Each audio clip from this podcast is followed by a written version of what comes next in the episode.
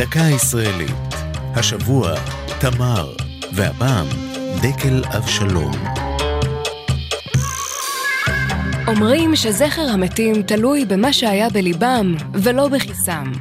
אמנם אבשלום פיינברג, איש מחתרת נילי, זכור במאמציו למען עצמאות יהודית בארץ ישראל, אבל חלק מהזיכרון צמח גם מכיסו.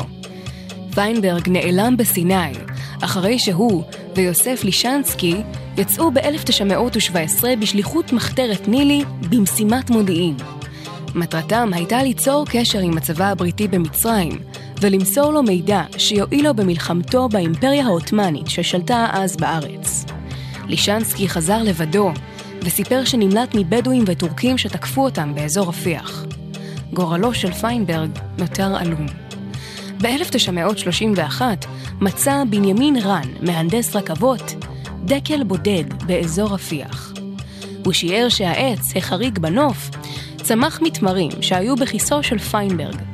כעבור 35 שנה, בעקבות מלחמת ששת הימים, איתר את עץ התמר סגן אלוף שלמה בן אלקנה. לימים מקים היחידה לאיתור נעדרים בצה"ל. מתחת לעץ התמר נמצאו עצמותיו של פיינברג, שזוהו והועברו לקבורה בהר הרצל. וכך קם שוב והתעמר זכרו של לוחם המחתרת. זו הייתה דקה ישראלית על תמר ודקל אבשלום. כתב חיים גלעדי, ייעוץ הדוקטור מרדכי נאור, ייעוץ לשוני הדוקטור אבשלום קור.